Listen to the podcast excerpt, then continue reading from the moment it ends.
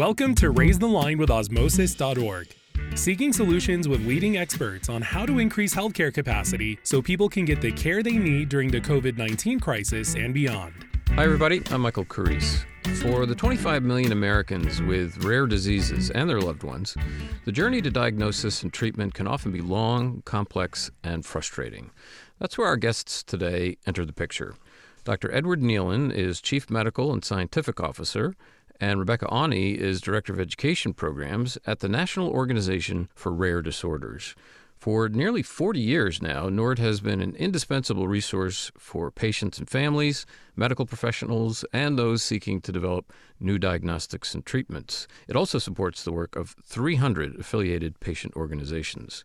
Osmosis has had the privilege of collaborating with NORD on nearly 20 videos, which have been very positively received by health professionals and the people in their care. So we're really pleased to welcome both of you folks to the show, and we're looking forward to spending some time today helping our audience understand more about NORD and the very important work you do. So thanks for coming. Thank you. Thanks for having us. So I'd like to start first with getting some career highlights and learn what drew you to the field of rare diseases and to NORD particularly. Dr. Neilon, you want to start? Sure. I'm a pediatrician and a medical geneticist, and I really got started on this pathway when I was an undergraduate studying biology, and I got fascinated by genetics, particularly the great puzzle of how the relatively limited amount of information in our DNA, which is about 1 gigabyte of information, somehow provides all the instructions for our biochemistry and our embryonic development and some of our functioning. To me, that's an amazing puzzle. We have less than 1 bit of information in our DNA for each cell in our body. Yeah, that is pretty amazing. And I was also interested in applying that to help patients ultimately. So after college, I decided to enter a federally funded MD-PhD training program, which I did at Stanford University. There, I worked in experimental mouse genetics, learning to alter the mouse genome on purpose to see what effects that would have. And I was drawn towards working with children in the clinic. It was just, for me, fun when they were healthy and impactful when they were ill. And that was a kind of natural pairing with genetics, since many genetic diseases manifest themselves in childhood. So after finishing medical school, I decided I would pursue residencies in both pediatrics and genetics, and I did that at Boston Children's Hospital and Harvard Medical School.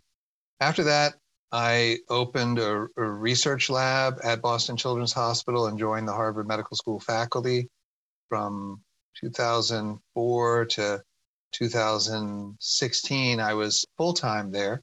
I still retain a part-time appointment there, but after serving a term as president of the medical staff at the hospital, I decided to try something else, and I worked for 4.5 years in the pharmaceutical industry, again, supporting rare diseases.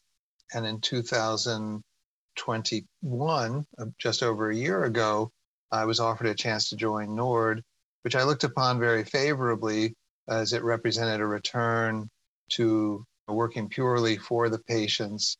And I also had a soft spot for NORD since back when I started my own research laboratory. NORD was one of the first, in fact, the second organization to give me a research grant, helped me get started. And you never forgot. Oh, that's great. That all fits together nicely. And Rebecca, what about your story? So I landed at NORD from a non-scientific route. My career to date has been entirely within the nonprofit sector and began while I was earning my master's in public administration.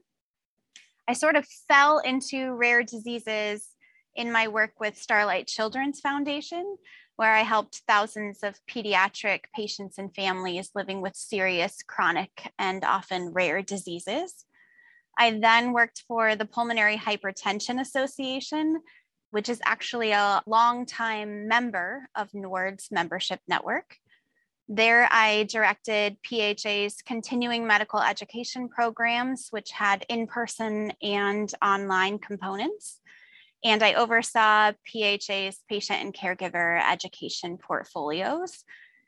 Some of the work I was most proud of was revamping PHA's online educational programming with professional videography and animatography.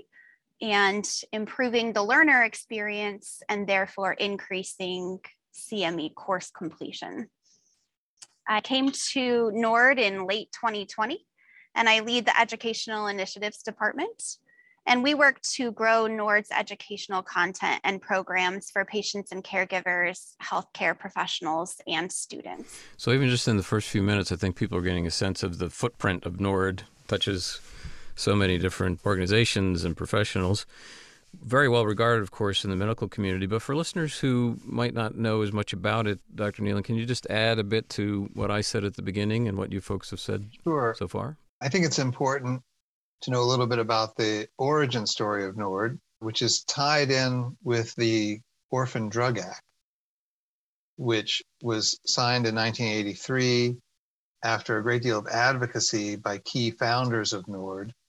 And that Orphan Drug Act has provided incentives to industry that didn't exist before and has really driven a revolution in the development of drugs for rare diseases. There are many, many times more drugs for rare diseases now than were developed before 1983. In fact, in the last few years, the majority of drugs approved by the FDA have been for rare diseases.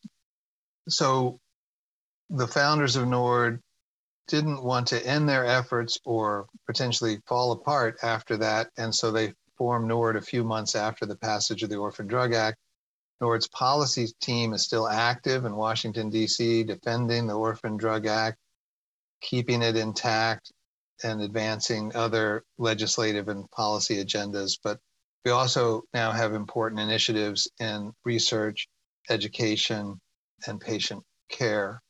And Rebecca, on the education front, picking up on that, give us sort of an overview of that effort, and particularly how much do you direct your educational outreach toward providers versus patients and families? Sure. So when I talk about the education strategy at NORD, I often describe it as a straddle strategy because we are dedicated to educating patients and caregivers and the healthcare professionals who treat them simultaneously. So our main patient and caregiver education event is the Living Rare, Living Stronger Patient and Family Forum, held annually in a different city each year. This is a virtual conference centered on living your best rare life. It offers education and wellness sessions, networking opportunities, sometimes entertainment for people living with rare disease and their families. And it's really a one-stop shop to get information on how to find your people in the rare community, how to fight back or fight forward through advocacy, how to manage your health and cope with rare disease, how to participate in research, you name it. But really, this is often the first opportunity that people living with rare disease are in a room with other people who just get it. We also offer online educational opportunities, such as our video library on rarediseases.org, which is targeted for patients and caregivers. And this is a joint project often with our partners at Osmosis, where we deliver videos on specific rare diseases, which complement our rare disease reports, which are part of our rare disease database online. 84% of NORD's website traffic comes in through our rare disease database when patients and families are doing exactly what their doctors tell them not to, and the first thing we all would do, which is Google the diagnosis. Right. Yeah, that's a double-edged sword for sure. We also, since late 2019 to early this year, our continuing medical education program, which is produced in partnership with Platform Q Health, has educated more than 18,000 healthcare professionals. And while reach is very important to an organization trying to raise awareness about the importance of screening for rare diseases and early accurate diagnosis, along with the breadth of the program, we're also focusing on the depth of the program, meaning what are the outcomes? And our participant evaluations continuously show positive changes in both knowledge and clinical behavior for the healthcare professionals who've participated in our programs. That's great. And, you know, sticking with education, Dr. Neilon, I want to connect with you on that question, because this is a constant theme you hear, that patients have, as I mentioned at the beginning, these long, sometimes very frustrating experiences getting diagnosed. And it kind of begs the question about what's happening in medical school and medical education. Can you talk to that a little bit? It's difficult to diagnose rare diseases for a combination of reasons. One is the rarity of the conditions. When I was a medical student, I heard, and I believe it based on how thick a medical dictionary is, that the average medical student learns 40,000 new words in medical school. And you also learn a tremendous amount of other information. I remember my roommate, a brilliant fellow who's now a full professor of neuroscience at Washington University in St. Louis, once walked into my room while we were both studying separately, and he said to me, "Ed, I think I finally understand why they want us to learn all this stuff," by which he meant tiny little details about drugs and bugs and bones. And he said it's so that they don't really expect us to remember it all, but, you know, if you see it, you know, maybe it'll come back to you. Mm-hmm. And there is that scope of information. So nobody can really know all the diseases, let alone all the rare diseases, of which they're now estimated to be 7,000. Wow. And the average physician sees a few tens of thousands of patients in their professional career. So if a disease has an incidence of 1 in 100,000, in a full career, you're probably never going to see it. So the sheer rarity of it makes it difficult. Another thing that makes it difficult is that most diseases either present in a sort of gradual fashion, or at least have a milder form that presents in a sort of gradual fashion. So the first time you see a patient experiencing some difficulties due to their rare disease, they may be showing only a part of the picture of that disease. And a few years later, they may have manifested more fully, and it becomes potentially easier to make those connections. So I think that there's only so much that physicians can have memorized in their heads. They have to have, number one, a willingness to be sort of continual learners. And when a patient doesn't have a certain diagnosis that is a, you know, well-established diagnosis, sort of go back to the textbooks and try and figure out what it is. The busy schedule of clinicians these days and the way that clinicians are, you know, reimbursed by formulas doesn't often allow time for that. So there's some systematic issues there. And I'm sure there can be some improvements in education, but you also have to have some systems improvements, I think, to give people time to search for difficult to make diagnoses. Rebecca, you want to weigh in on that? Yeah, I always think about this when we are at medical meetings or conferences. Our booth is always very popular because we give away little zebra stress balls, and everybody asks, why the zebra mascot?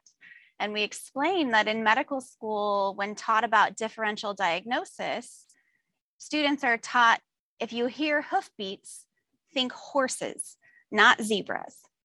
Think about what this likely could be. And here we are representing, you know, 25 million American zebras living with rare disease every day. And so I think, you know, we've got a steep hill to climb in moving the needle, so to speak, on early accurate diagnosis, because patients and families are often living in a diagnostic odyssey for years and years, or are still undiagnosed and have no real patient advocacy home.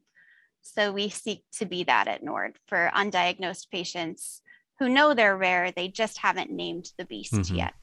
So on the brighter side of things, Dr. Neilon, one thing that has helped a lot with diagnosis is all of the progress that's been made with genetics, which is, as I mentioned, one of your subspecialty areas. So can you sort of characterize the impact that progress has made on helping with diagnosis? Yes. So in 2001, after about a century of trying to map genes in humans and other individuals, the first draft of the human genome sequence became available.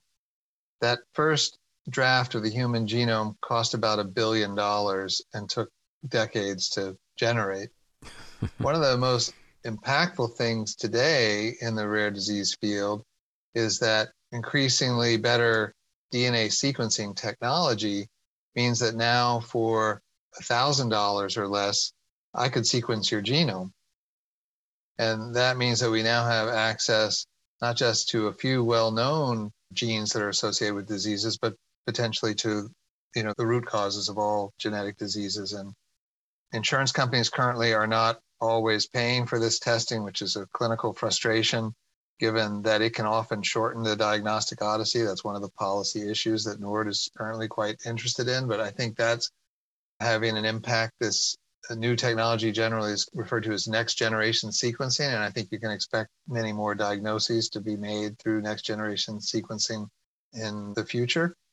And the genetic technologies have also now progressed to the point where we can either insert a healthy copy of a gene, so-called gene therapy approaches, or potentially even edit a gene to restore it to its normal function in place, so-called gene editing. These technologies are newer. There are, I think, 2 gene therapies approved in the United States now, one that cures a form of blindness and one that dramatically improves an early form of inherited neurological disease. But there's thousands of other diseases for which these technologies may be applied in the near future. And I think that's the real revolution, combining rapid diagnosis with gene-targeted therapies that we see on the horizon. And I think revolution is not an overstatement in this case. So, Rebecca, I'm curious about COVID and how that has impacted your work at NORD, and also to the extent you can characterize it for us, how has it been impacting the patients that live with these conditions and their loved ones? Sure. So beyond the initial fear of not being able to get their medication or get their medication on time, and the shortages we all knew about early in the pandemic of personal protective equipment, our patient organizations obviously had to, you know, send their employees home, cancel fundraising events and their normal revenue streams that come in through grassroots fundraising. And NORD was able to assist them with some grant funding to keep their doors open. For the patients and caregivers, first and foremost, what really strikes me to this day is the isolation on top of the isolation of living with a rare disease. Not knowing others, especially not near you, living with your disease, struggling to find a specialist who can treat you, living with the day-to-day burdens of managing your health and coping with life-threatening or life-limiting disease that others don't understand is already isolating. However, I think our community is used to figuring it out as they go. They could not be more flexible because they have had no choice, and they take it one step at a time and do what they need to do to protect their lives or protect the lives of their loved ones. I think also the fear of leaving the safety of one's home was very real, especially for those who are immunocompromised in our community due to their rare disease or its treatment. Many were unable to continue receiving their routine care in the traditional healthcare setting. And once telehealth sort of became the standard across the country, patients and families had to adapt to seeing a clinician that way and get over the stumbling blocks of technical problems and difficulties and work through the anxiety of adapting to something new. And for families, especially without an internet connection at home or the bandwidth required for a video call with a clinician, they had to figure out how to describe what was going on over the phone without body language or without their clinician laying eyes on them. And, you know, that speaks to the digital divide we have in this country. Now, I think the benefits of telehealth have been made well known, especially alleviating the need for lengthy and burdensome travel for families with complex medical issues and who often require specialized equipment to go see a specialist, or even in some cases participate in a clinical trial remotely, which we've been learning a lot about as we go. Telehealth also allows for more consultation between clinicians and/or with the patient, which can support coordinated care models and help take really great care of our patients. So I think, again, you know, our patients and families were flexible and did what they had to do, but it really has been coping with a lot of fear and isolation. Yeah, those are themes we hear on the program frequently.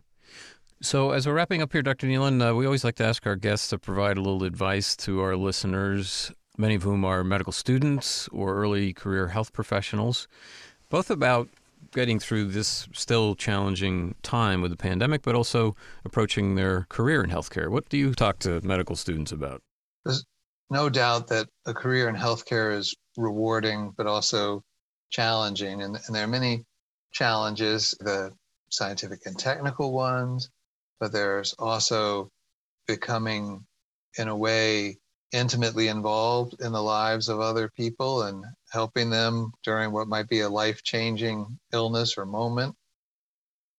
Working with families and patients who may have socioeconomic challenges that are greater than your own.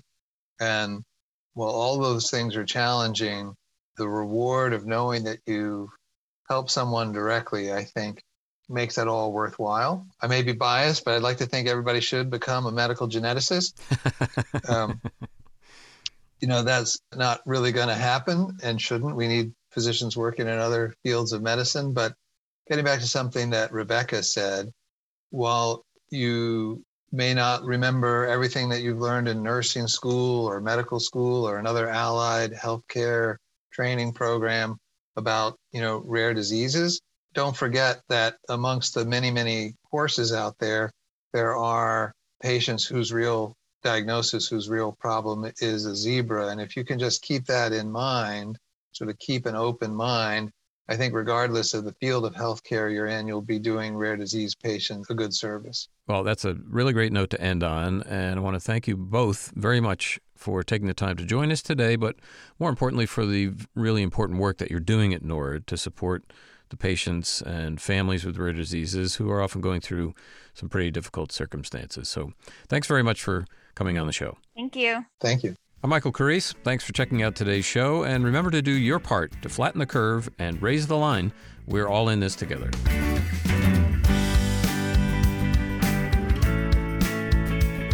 For more information on how you can raise the line and flatten the curve, go to osmosis.org/COVID-19. If you like this podcast, please share it on your social channels. You can also subscribe to this series and check out all of our episodes at osmosis.org/raisethe line podcast.